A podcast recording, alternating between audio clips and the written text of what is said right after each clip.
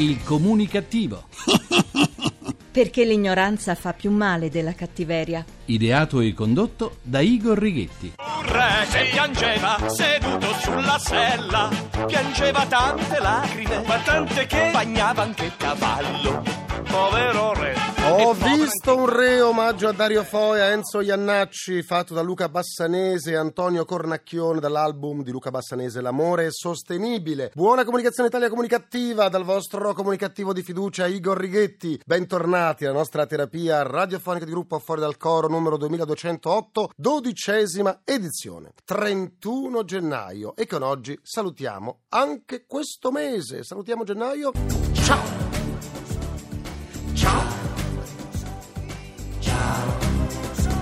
Siamo sempre più educati al comunicativo, eh sì sì, salutiamo tutto e tutti. Un sondaggio europeo presentato a Bruxelles in contemporanea a un piano di sostegno per la ricerca ferroviaria tratteggia un quadro molto preoccupante per l'Italia che tra i 28 Stati membri è assieme alla Polonia quello in cui la popolazione manifesta grande insoddisfazione sulla puntualità e sull'affidabilità dei treni. Fischia il treno, il treno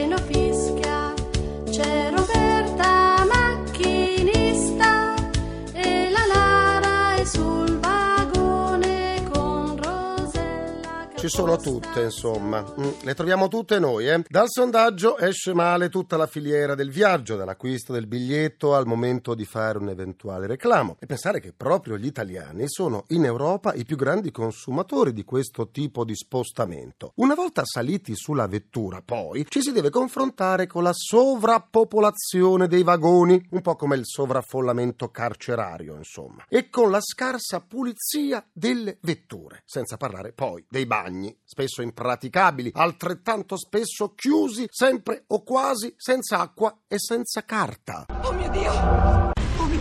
Oh mio Dio. Prima ancora che ce lo dicesse il sondaggio europeo che boccia le nostre ferrovie, sapevamo delle condizioni vergognose in cui versano i nostri treni, peggiorate con il perdurare della crisi economica. Sempre più persone ogni mattina per andare al lavoro o a scuola lasciano l'auto o lo scooter e prendono il treno. Sono i cosiddetti pendolari, arrivati alla bella cifra di 8 milioni, e dico 8 milioni. I passeggeri aumentano e le corse invece diminuiscono per carenza di personale per mancanza di manutenzione. Lo stato dei treni locali è veramente indecoroso, a tal punto che il governatore della regione toscana, Enrico Rossi, ha voluto seguire il percorso in treno di alcune tratte tra le più frequentate dai pendolari toscani. Alla fine del suo viaggio, nauseato, ha affermato di non accettare che i pendolari viaggino su carri bestiame regionali e non ha rinnovato il contratto con Trenitalia perché porterà a gara il trasporto toscano su rotaia. Le ferrovie dello Stato hanno speso 90 miliardi per costruire l'alta velocità e abbandona tutte le altre linee a tuonato Rossi. Il guaio è che la liberalizzazione, cominciata nel 2009, c'è. Da allora le regioni non hanno più l'obbligo di rivolgersi a Trenitalia, ma in assenza di concorrenza questa liberalizzazione è una beffa una beffa, una presa in giro. L'ennesima. Soltanto la Lombardia si è smarcata tramite una partecipata e i risultati sembrano buoni. Ma in tutte le altre regioni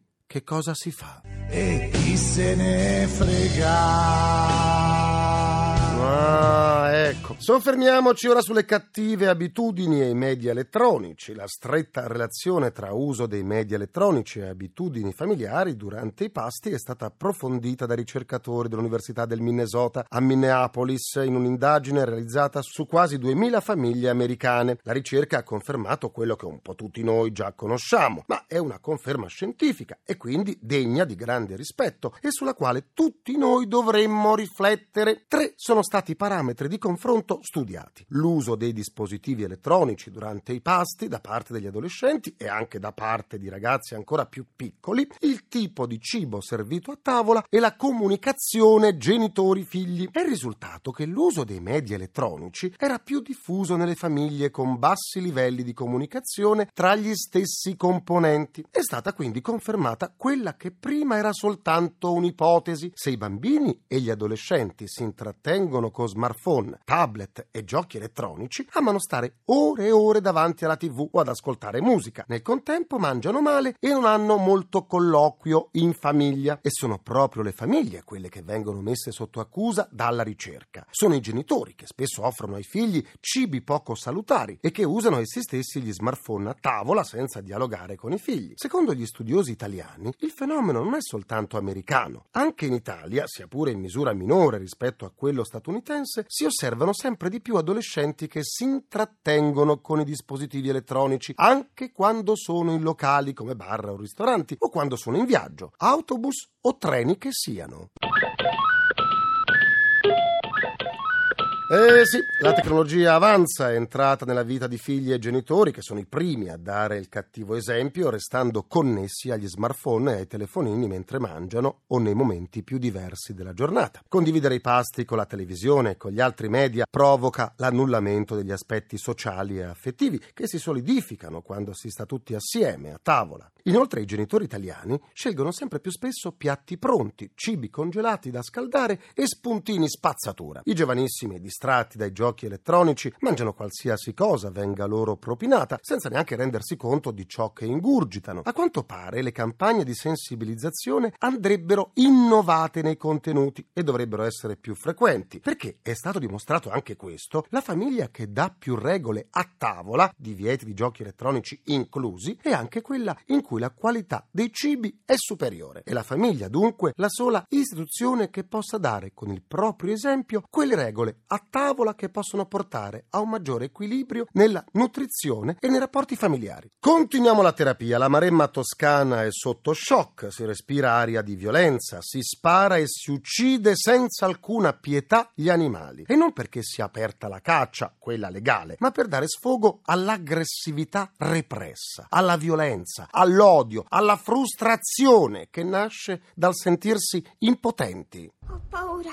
ho paura, ho paura. Si è messa a paura anche la bimba. Povere anime sperdute in un mare di indifferenza. Il guaio è che la rabbia si sfoga contro creature la cui colpa è quella di vivere. Prima è stata la volta dei cani, uccisi a casa loro, nei loro giardini. E poi ecco toccare ai lupi. Non si sa esattamente quanti ne siano stati uccisi, ma di certo un alto numero. È difficile il loro conteggio perché spesso non si tratta di lupi, ma di incroci. Il pretesto per il loro sterminio nasce dall'accusa di decimare le greggi. A parte il fatto non insignificante che i capi uccisi dai lupi vengono ripagati, a parte ancora che il lupo è comunque una specie protetta in tutta Europa, questi uccisori infami arrivano a prendere in giro sia le leggi sia le autorità preposte alla loro applicazione. Sì, perché non si limitano a infierire sui poveri animali, ma esibiscono le loro carcasse affinché tutti sappiano che loro, i bestiali uccisori, esistono. Vergogna!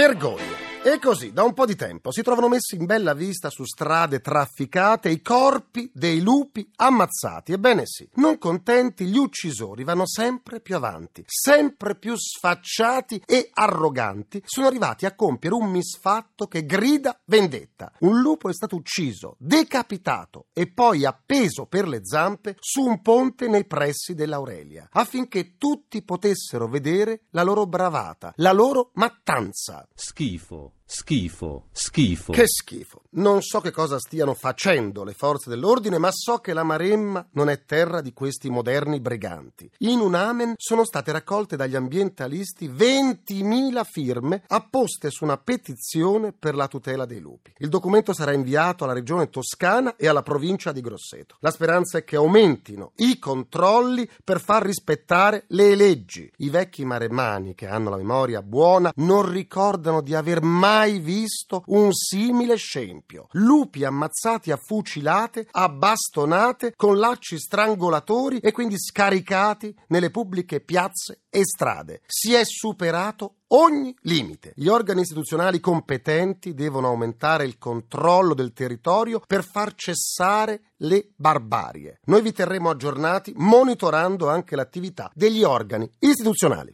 Questa è la realtà di una grande nazione.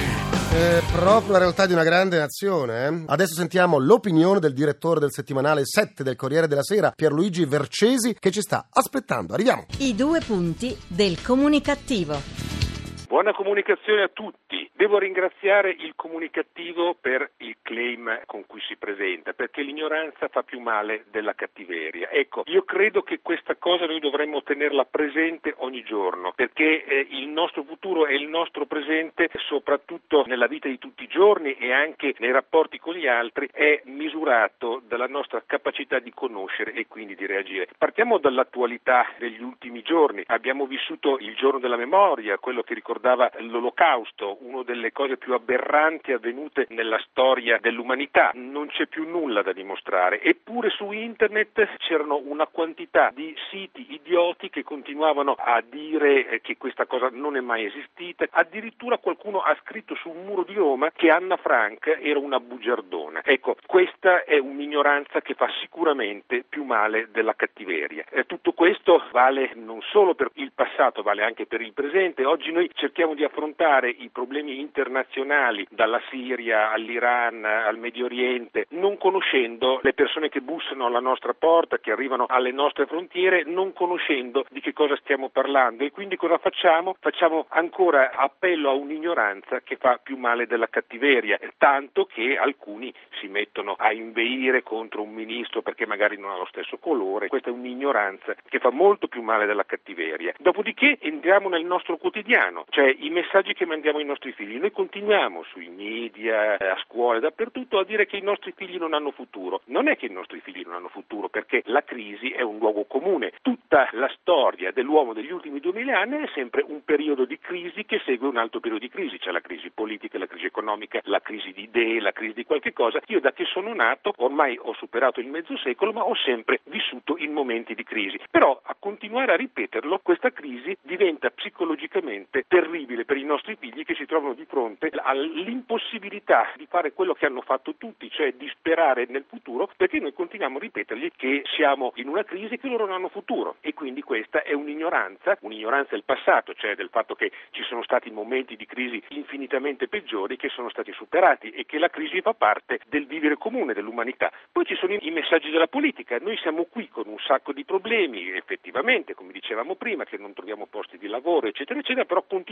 a dare messaggi su politici che litigano per una legge, oppure togliamo una tassa e ne aumentiamo un'altra, oppure il 37, il 32, il 34%, il salva Lega, il salva qualche cosa, ma diamo messaggi infinitamente poco chiari alla gente che non riesce più a capire e ad avere fiducia nella politica, quindi anche questa è un'ignoranza che finisce addosso alla gente e che è peggiore della cattiveria. Io credo che ora sia giunto il momento di ritornare a quella frase che disse Deng Xiaoping nel 1980 da cui scaturì la rinascita e la crescita della Cina, vale a dire che non è importante se il gatto è rosso o il gatto è nero, ma in determinati momenti della storia l'importante è che il gatto prenda il topo. Quindi credo che la conoscenza a questo punto di quello che ci sta attorno e soprattutto dei nostri problemi e delle nostre soluzioni sia quello che possa risolverci il problema dell'ignoranza che fa più male della cattiveria. Quindi basta ignoranza in modo che non ci sia più nemmeno cattiveria. Grazie a tutti, buona comunicazione. Dico basta,